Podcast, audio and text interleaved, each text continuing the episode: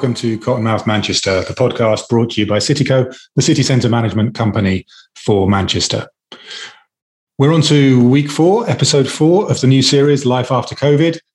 And this week we're looking at restaurants. So we're bringing back two guests that have been here before Ruth Allen of Manchester Wire and Tom Hetherington, both very well known for their views on restaurants. I hope you enjoy. If you have any comments, please get in touch at Cottonmouth MCR on Twitter, or you can email us at podcasts at cityco.com.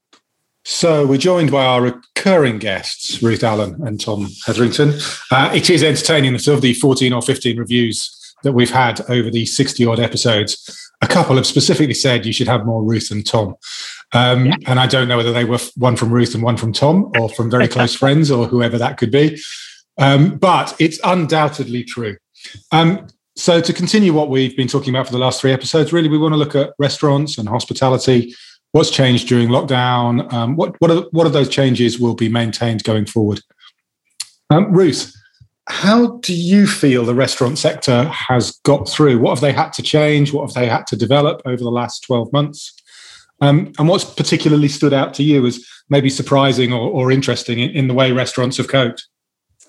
Yeah, well, I mean, I think they've all coped just as they can, really, because it's been such a ridiculously challenging situation um, that pretty much everyone in every industry has been kind of what you might call fudging it, you know, and going, right, shall we try this? Shall we try that?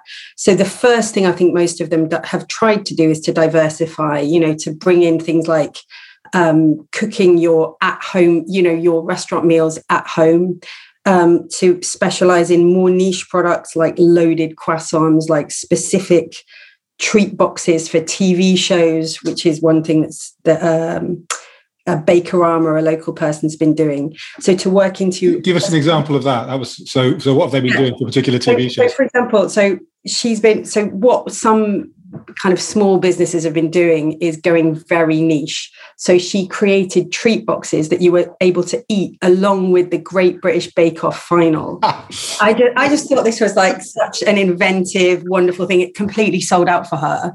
Um, and that's just an example of the kind of levels of invention that people have been going through just to try and hit the same something like a copable uh, revenue stream, I think.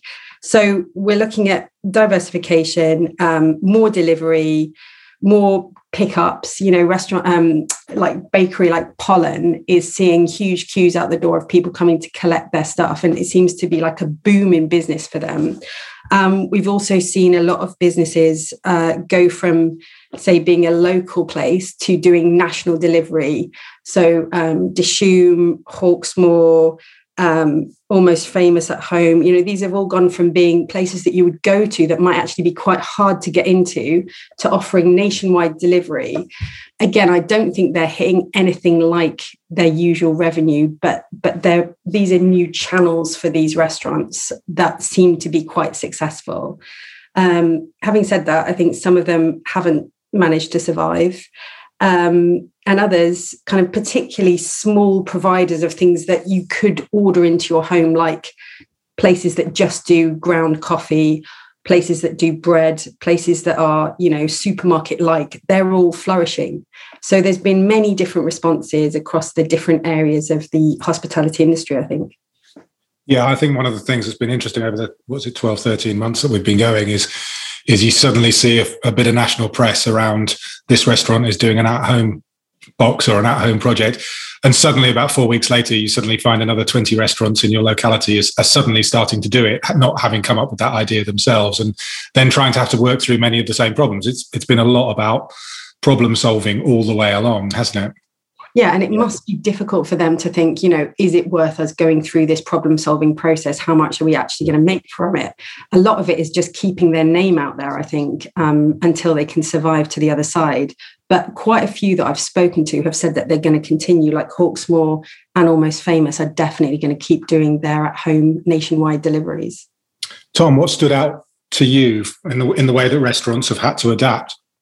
Well, it's um, It's an interesting question. It's a complicated question, but I, I think Ruth summed it up quite nicely at the start there by by saying it's uh, been a fudge really for for everyone, and that sounds almost um, as if it could be dismissive, but it's not. It's just saying that these are fundamentally really entrepreneurial, creative companies, and they've they've just all had to do whatever it takes to survive. They've all had to find a way. They've all taken slightly different approaches, um, and I have to say, I, I'm hugely impressed by the the resilience um, of the the operators, particularly in Manchester. You you've seen the the independent operators who you might have thought on paper were going to be most vulnerable have actually been the most kind of fleet of foot, the most agile.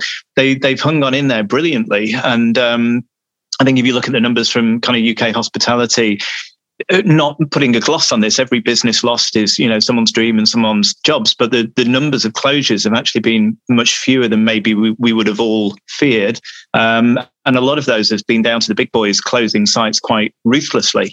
The, the Mancunian Indies, I, I think, are in surprisingly fine fettle. And if you talk to them, they're bruised and they're battered, but they're they're actually quite fired up for whatever the next six to twelve months might bring going back to, to Ruth's points, yeah, obviously the, the, the big thing has been this diversification of um, of models. People have taken lots and lots of different uh, approaches to that.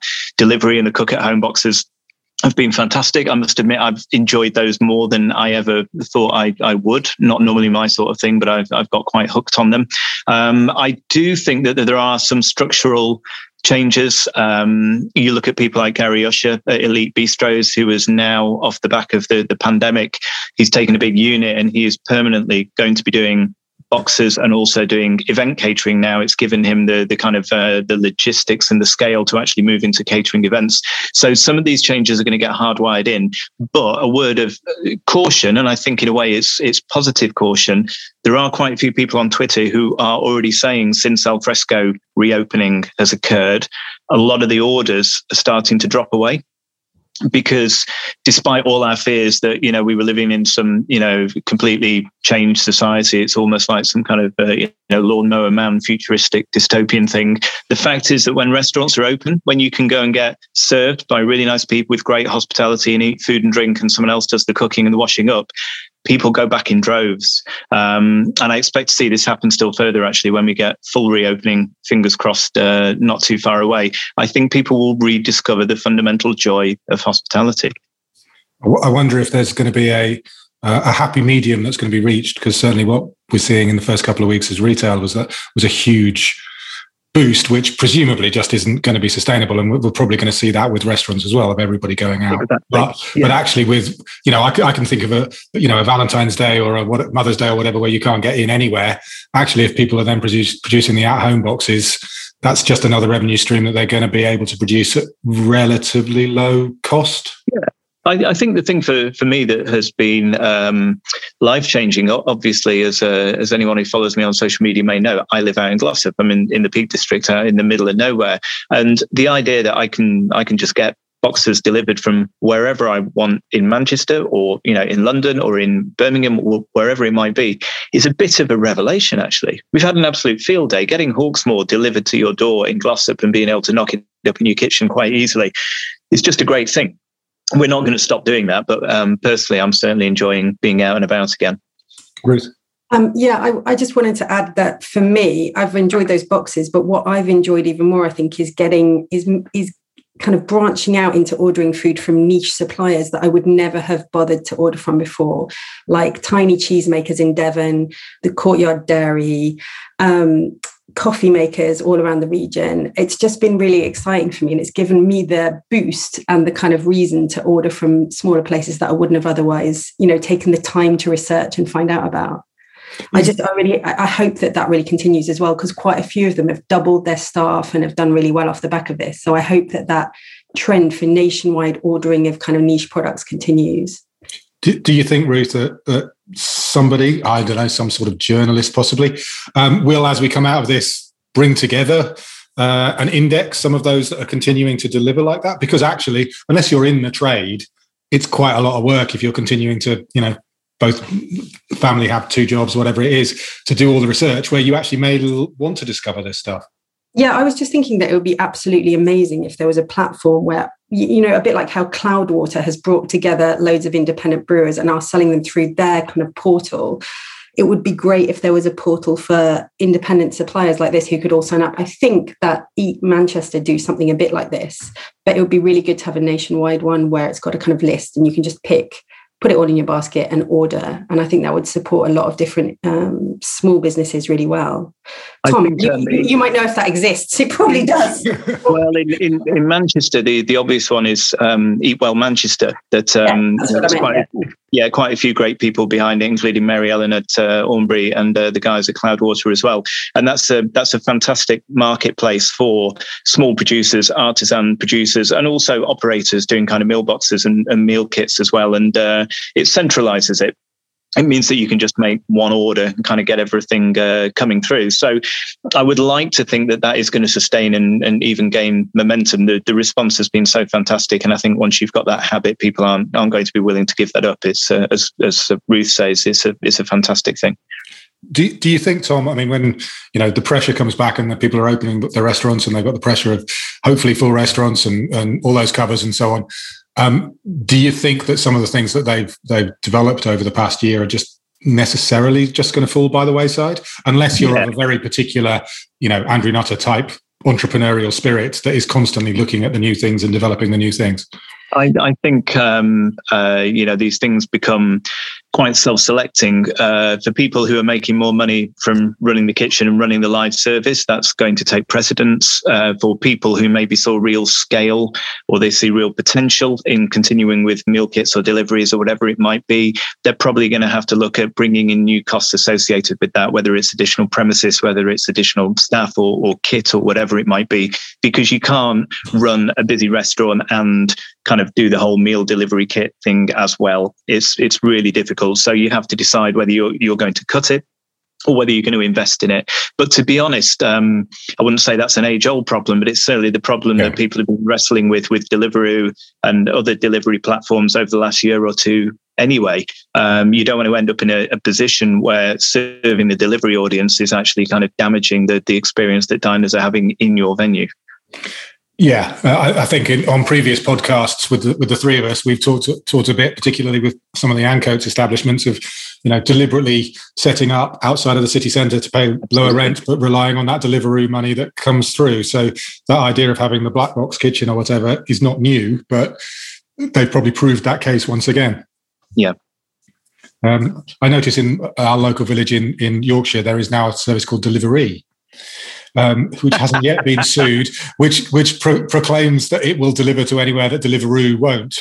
Um, I think sooner or later some IP lawyers are going to be coming along and having a word with them, but um, they seem to be doing quite successfully at the moment. And they use well, motorbikes rather than rather than cycles, so that they can still get your your food to you in twenty minutes from places that. Um, but yeah, I mean, it's interesting that at different ends, you know, Just Eat and, and those sort of services have put a huge amount of, of marketing spend uh, into campaigns over over the last few weeks. And at the other end, you know, the Northcotes or whatever obviously have done a huge amount of press and, and marketing around what they're able to do as your Michelin star in a box. Yeah, yeah, it is. It's uh, it's going to be um, an interesting landscape, and uh, you know, after a very very strange and immensely challenging last twelve months, I, I think we're in for another six, 12 months of recovery, but just of, of churn, you know, of shifting sands. And um, I am a natural optimist. I don't think anyone runs their own business if they're not inherently optimistic. But I think this is a good time for the little guys. I think the little guys who, who can move fast and who can innovate and back themselves. I think this is going to be a good time for them. I really do. So, Ruth, you talked about um, small producers. Um, if we looked out sort of 12 months, 24 months down the line, you know, what are the one or two services that you've seen or, or picked up um, over the last 12 months that you really want to see continue? I think for me, it's probably, yeah, the at home boxes. It just makes life really easy and really enjoyable. And you're able to experience the excellent cooking of, say, um, I think his name is Aktar Islam. Tom's definitely oh, this box as well. Yeah. Um, yeah, Michelin star chef in, in uh, Birmingham, and also someone like um, Stosie from the Parker's yeah. Arms she's sending it she specializes in these incredible pies and you can you know going to the parker's arms is a little bit of a mission it's like a day out Whereas obviously you can just order it and have it on a Friday night in your house and just have a fantastic time. Um, and also having Hawksmoor at home is just really fantastic. There's stuff that I've enjoyed that I didn't expect to, like cocktails in bottles. Who knew that that was a thing? I always thought just make it at home. But they're not cheap though, are they? I got bought some for my birthday, and it was like, whoa! yeah, they're really expensive. But I think it's funny because when you're not spending money on getting to the restaurant yeah. and buying wine in the restaurant, you've got a bit more money to spend on that kind of really great coffee or that really great cocktail. I don't know. I feel like I'm spending more on like small luxury like chocolate coffee i don't know this is probably i, I had to justify it to myself on the basis well obviously it was bought for me but an old fashioned takes about 10 15 minutes to make. So the fact that i could just open a bottle and pour out an old fashioned probably saved me loads of money by not having to spend that 10 15 minutes making it. The fact that i'd just be sitting watching bob's burgers on telly during that 15 yeah. minutes was Yeah, it was great. I mean, I think if I was a bit more mobile, I'd probably, it's just that, I, you know, I've got loads of children, which limits the amount that I can go and get takeaway or drop into street food markets and stuff. But the street food scene has absolutely been booming. And I think, you know, if I had more mobility, I'd be picking up, you know, um, stuff from the House of Herbatia, uh, or just so, just um, checking out different pizza places. You know, there's so many new small um, like Tom was saying, independent businesses that have launched. Um, Ginger's Comfort Emporium, who make uh, bespoke kind of really beautiful ice cream, she just sent me a message saying that she's going to do a new thing where she's going to churn special ice cream once a week that you can only get between 2 and 4 p.m. on a Friday or something. And you have to visit the van to get this just made ice cream you know, we, I think we're entering super niche territory and I really like it. And if I was more mobile, I'd be enjoying it. So I think that's probably something that a lot of people have got quite into during this period as well. And, and Tom, for you, what in 24 months, what, what would you like to see maintained? I think I would probably would probably echo Ruth's points. The the big thing for me has been the the the cook at home boxes, the meals at home, and I think as is often the way, we we've almost like polarized between the kind of high culture and the low culture in terms of what we've enjoyed the most. So I, have enjoyed getting the, the kind of boxes from from Northcote, which I, I, thought was absolutely brilliant. The really kind of high end, quite technical stuff. I got one from Moor Hall, which was just wonderful. Even with my cack-handed cooking, it, it just came out beautifully. But as a family, the, the, flip side of that is the ones that we've probably enjoyed the most have been things like um, Almost Famous were brilliant, Maray, uh, from over in Liverpool, kind of Middle Eastern sort of fusion stuff, really simple kind of kebabs and and and so on. Um, and also the coffee pot. We we got a huge stack of um, coffee pot uh, kind of pancakes, American style fluffy pancakes with maple cured bacon and syrup and all the rest of it. Uh, just all in a box. They turn up. It's an absolute occasion. The kids had a field day. And in terms of enjoyment for the family, it's probably those quite quite simple, quite accessible boxes, not necessarily expensive boxes that we we've got the most joy out of. So I'd, I'd like to see those con- continue. You know, I am marooned out here in the hills, so having that. Um, immediate connection into those sorts of places whether it's coffee pot or whether it's Moor Hall and them coming to me is just great please don't make that stop that's really important i think I, I, definitely think there's a business opportunity for people making products that you would travel for, you know, like pollen bread or yeah. similar suppliers, um, to have that posted out. I think that kind of delivery of stuff that I'm willing to travel quite far for, but it's not a particularly high value thing, you know, so it's like about five pounds. To have that delivered, that is just I just think it's something waiting to happen. And I think if, if those places start doing that, that will really um, be a new revenue stream that they can sustain. The, the other thing that we um, loved, I've just remembered another one actually. Uh, there are certain things which Yu are never, ever in a million years ever going to make at home. And even if you do, they won't be good enough. And one of those is the uh, kind of Cantonese roast duck. Um, we got one in from you in Alderley Edge, which was absolutely brilliant. If, if they did a weekly duck delivery service, I, I would buy that in every week. It's such a kind of family occasion. Everyone enjoyed it. It was amazing. And it's something that you're never, ever, ever otherwise going to do in your house. So just having that shipped in was just wonderful. I think it's come up on a couple of podcasts, and I know on the, on the one we're doing uh, in a couple of weeks around around gaming and films, we're talking a lot about the move from purchasing to subscription services. And I, I like yeah. the idea of subscribing to a weekly duck. That would be. Oh, I, I would be into that. Sign me uh, up. I, the one thing that I'm going to miss because I can't see that they won't change back is the Mana Burger. I think the Mana Burger as a Michelin star burger is is just absolutely astonishing. So it was um, very messy but brilliant. Very messy but brilliant indeed. Well, burgers should be messy though, shouldn't they? Because if they're not, they've been crushed too much. Um, okay, so we we sort of looked about at some of the things that have developed over the last the last year. Um, let's look more widely. I mean, particularly in terms of of Manchester City's city centre, but starting with you, Ruth. Um, what are you looking forward to in terms of new openings, new stars of cuisine, possibly? Um, who, who do you hear is coming into the city? Uh, and where are we as a city in terms of our restaurant offer? So, yeah, I think uh, where we are in terms of our restaurant offer is, you know, similar a similar place to where where we left off things have kind of paused i think so but what we're not what i'm not hearing about anyway is big name big new openings. What I am hearing a lot about is smaller new openings. So, um, yeah. So, in terms of ones that I know about, so what I'm trying to say is I don't know that many massive new openings that are coming up because I just think there's a nervousness in the market to say, right, we're going to commit to Manchester in a year from now and we're going to open a 300 seater venue. That seems not to be so, oh, Tom may know better, but that's not something I'm hearing about in the pipeline. So the ones that I know that are going to open, they're all opening quite soon. So there's the Blues Kit, and two of them actually are in really beautiful venues. Um, so the Blues Kitchen, which is from the team behind London's XOYO nightclub, they are opening in what was Walkabout on Quay Street on the 20th of May. Um, this building is absolutely beautiful. I'm really excited about this. It's got an incredible live lineup, and the, the you know the drinks and the food look really fun. Um, Habas it's is, a really interesting area of the city as well because of what's happening with Spinningfields and Enterprise City and the, the numbers that are in that area are going to increase hugely over the next year, 18 months, which I guess is going to be very important to them as a, as a baseline business. Definitely. I'm sure, I think the factory is open, kind of opening behind there. Is that correct? That, you know, there's the kind of St. John's development, which seems, I'm not quite sure what's going to happen there. Um, but, you know, I'm sure lots of exciting things will come in.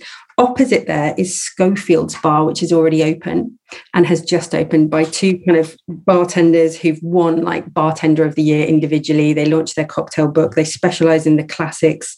I literally can't wait to go there and just sit down and have a Negroni, you know, a world class Negroni in a pub that I um, have been to many times under its former guise of grapes.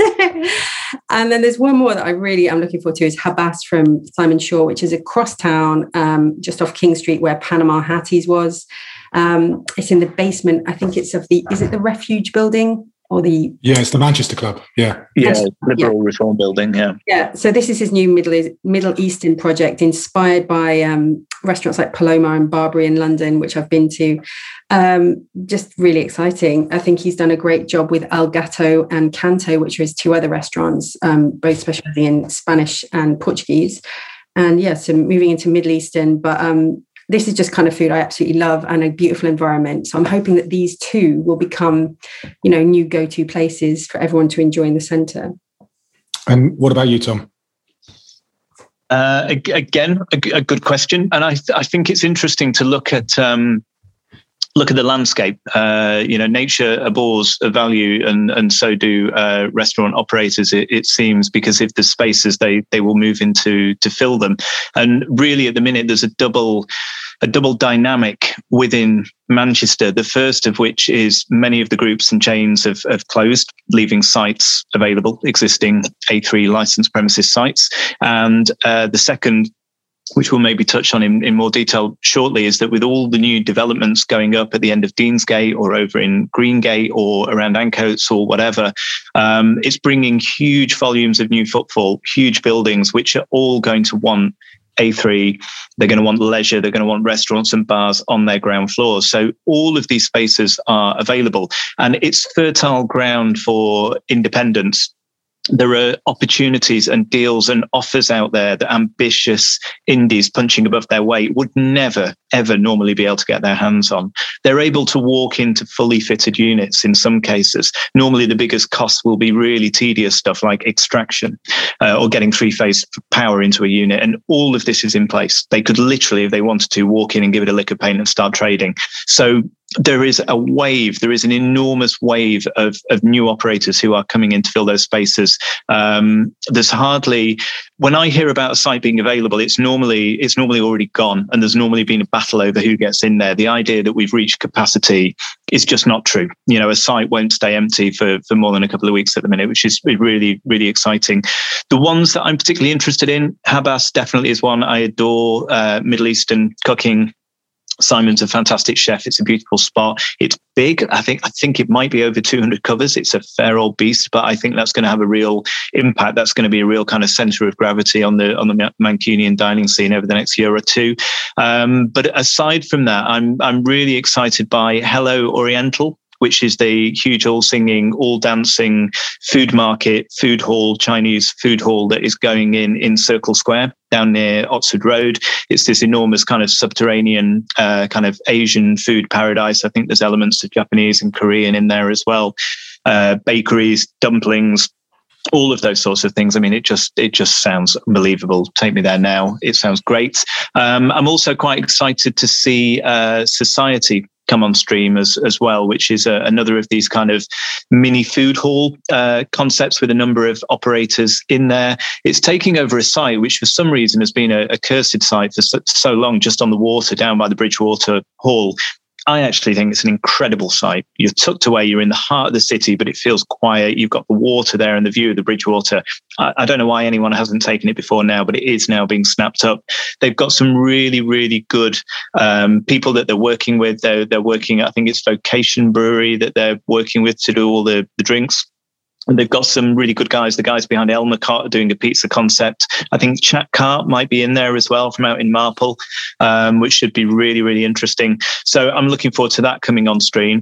And the the other thing that I would flag up, which is um, massive, although it's a one-off happening rather than a new venue per se, Escape to Freight Island are doing their Cantina food weekend and the lineup is is absolutely amazing. You've got people like Simon Martin from Mana of the uh, the eponymous burger you mentioned before. He's doing a collaboration with Paul Leonard from the Forest Side. I think one of the most exciting places up in the Lake District uh, at the minute with a Michelin star. I think um, there's all sorts of other guys getting involved. Mary Ellen McTague is involved. Sam Buckley from Where the Light Gets In is involved.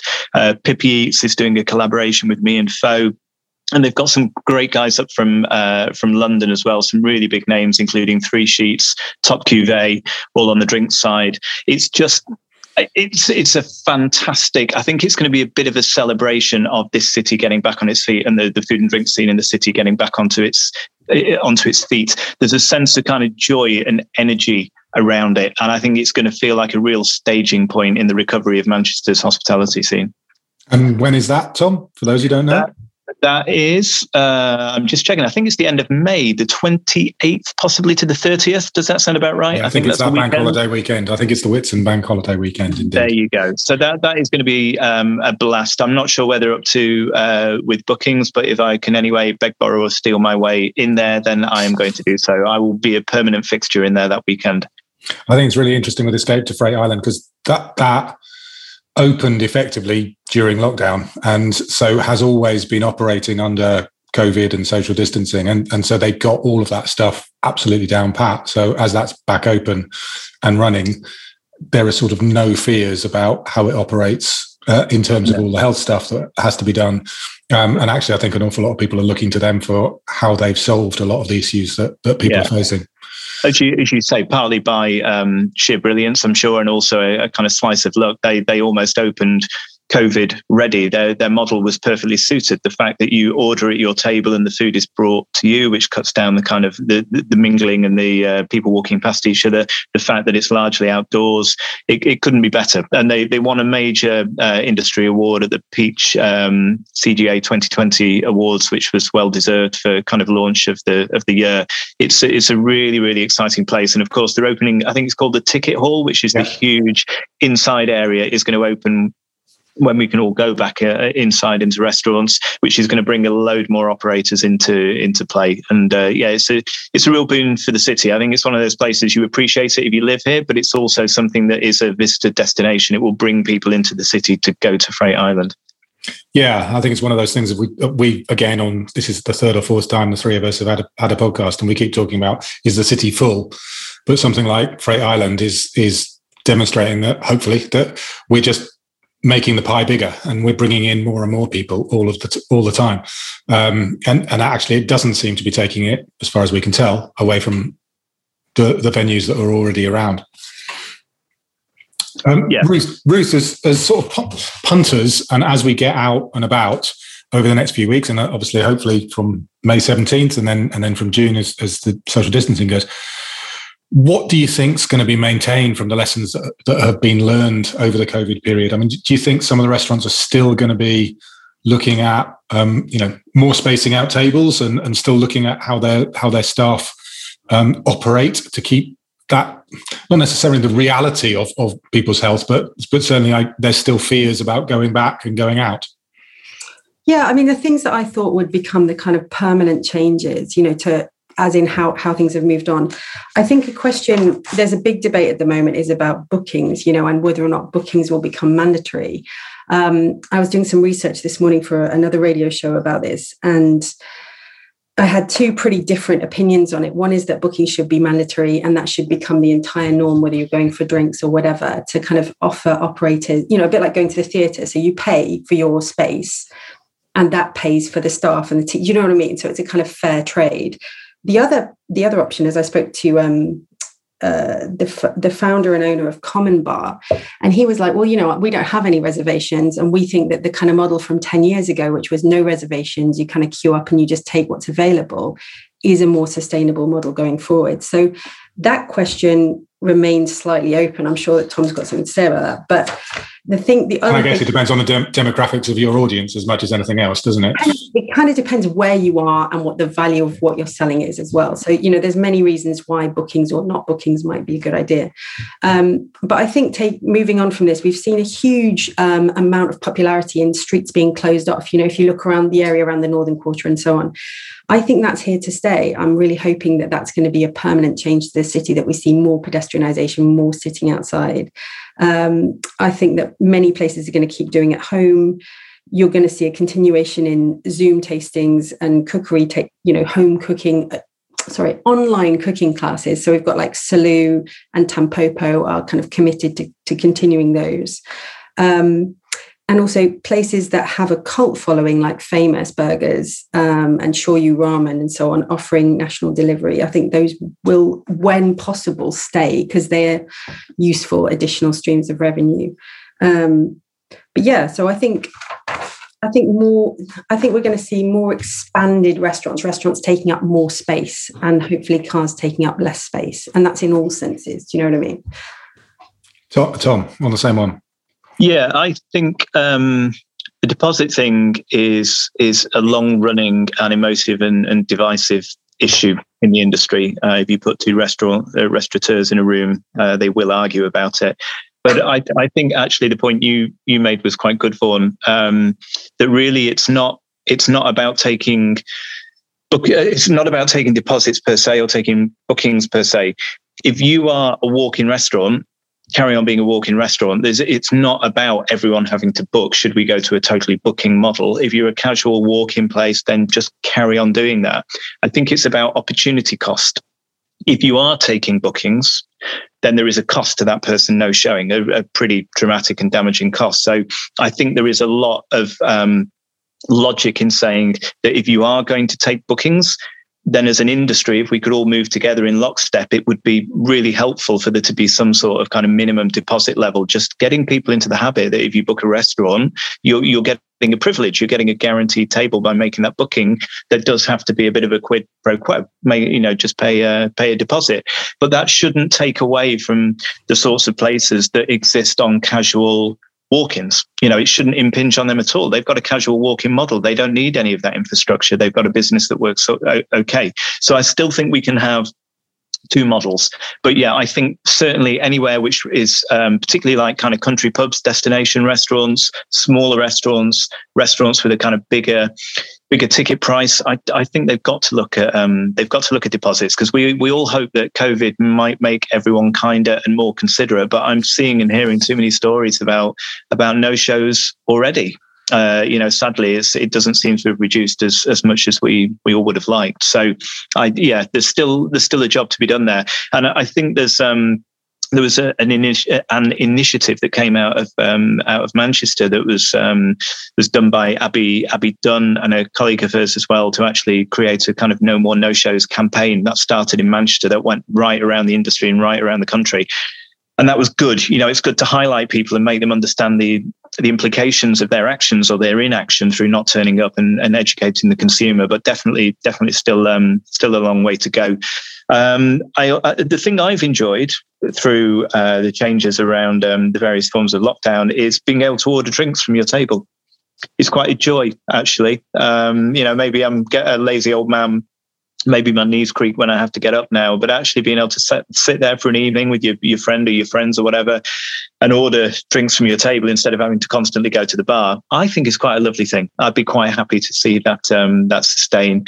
And then I think the, the biggest um, the biggest possible bonus to come out of this, or the biggest upside, is is the one that Ruth just addressed, which is the idea of um, outdoor seating and attitudes to outdoor seating, and how the the council kind of works with and, and supports operators. And Vaughan, I know you kind of you sit literally at the the axis of, of many of these conversations with your with your day job, and I, I know it's not easy, and there's lots of kind of competing factors and all the rest of it. But I, I think if the council can work with operators and wherever possible can facilitate outdoor space. I, I just think that's a really good thing. It's good for the operators. It's it's good for the punters. It just makes the the city feel nice. You know, there's something about well run, well organized out outside dining, lovely little squares, pedestrianised streets, particularly around the northern quarter. It just feels good as a visitor experience. And you know, as we've said before in previous podcasts, the visitor economy tourism is is so so important for driving the hospitality scene in Manchester. And uh, yeah, I think that will uh, that will matter to them. And regardless of the rain, everyone goes, yeah, but it's rainy in Manchester. Yeah, but the fact is, we buy more convertible cars in the UK than any other country in Europe, including Italy or Spain or anywhere else, because that's just the way we're wired up, and we're quite hardy. I think as long as it's not driving horizontal sleet, then if you have outside seating, people will sit in it and they will eat and drink. Yeah, I think I think the experience of Stevenson Square, particularly over the last couple of weeks, has been interesting in that how much cold people are willing to put up with, um, when they've been deprived I, of their bars, their, their bars yeah. for a while.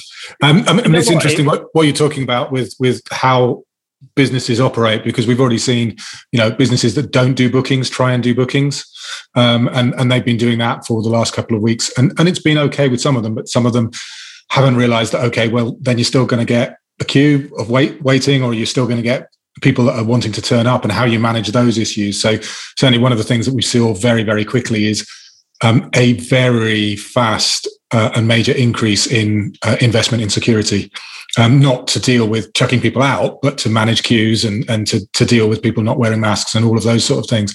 And it will be interesting, depending on the regulations as things open on, on in May uh, and what regulations are in place in June, again how restaurants manage a lot of those things because it, they're going to be different to the problems that mm. they've had in the past. Um, we finish up, but I think one final thing. I know Tom, you've been out and doing lunches pretty well since lunches have been back available. A one-man um, economic miracle. You are you're a one-man economic miracle indeed. Um, but for each of you, start starting with Ruth. Sort of post May and post June and hoping that social distancing goes, hoping that we're all healthy and everything can do. What are the one or two things that you're looking forward to experiencing, where, where you're looking at going, what you're looking at doing as we get back to quote normal? Ruth. I, think, well, I, as the mother of twins and a baby, I spend a lot of time in museums. And one of the things I'm really looking forward to is the reopening, well, the reopening of all the museums and I love nothing more than a museum cafe. So we've got Open Kitchen coming to uh, the People's um, People's History Museum. Uh, and they're a kind of they're the, the real junk food group, and their food is all sustainable and locally sourced and captured from the food chain. Um, I literally can't wait for that. We've also got the Jewish Museum, which is opening with a massive kosher cafe and all sorts of different stuff there. Um, Manchester Museum is having massive changes, and yeah, I, am I'm, I'm very excited about the museum scene. Excellent. yeah, and, and, my final one is I've booked. I've also booked a night at Moor Hall, which I've um, I've never paid to go there before, but due to the lockdown, I've kind of saved some money. And this is going to be my most luxury ever experience. So I can't wait for that. Brilliant. And Tom, for you, what are you most looking forward to? Oh, I'm I'm just looking forward to uh, sitting in restaurants under a roof with uh, four walls around me. To be honest, it's a it's a simple pleasure, but it's uh, one I've been denied a long time, and I can't wait to get back to it. So I think probably Probably the place I'm, I'm going to go first is is Hawksmoor. Um, it's a it's a long term favourite of mine for all sorts of different reasons, and the the staff, the team there, front of house, the, they've been there so long. They they're almost like friends, and I miss them dearly. So I'm very much looking forward to a nice lost afternoon uh, back in Hawksmoor. Also, there's a there's a couple of indies which um, which I adore. Neither of which, although I think they they are open at the minute with a with a small element of outside seating it's not what they're not what they're built for. And once they get their doors open properly again, I'm going to go back to Erst in Ancoats and also the the Sparrows in uh, Redbank, just behind um, Victoria, which are just two of my favourite restaurants in the in the city. And I would urge everyone to seek them out, even though they're a little bit off the beaten track. And I want to go back to Cafe Mahabra on Back Piccadilly, and I want to have um, rice and three of an afternoon uh, in a tiny, tiny little cramped restaurant with the uh, with the tandoor blasting like a furnace, and I want to drink a can of mango Rubicon. And when I reach that point, I will know that the world is spinning back on its axis, and we're okay. Excellent. Thank you, Tom. Thank you, Ruth. I'm sure we will be doing another of these, bringing the old team back together in mm-hmm. probably six months' time. Thank you both. Thank you.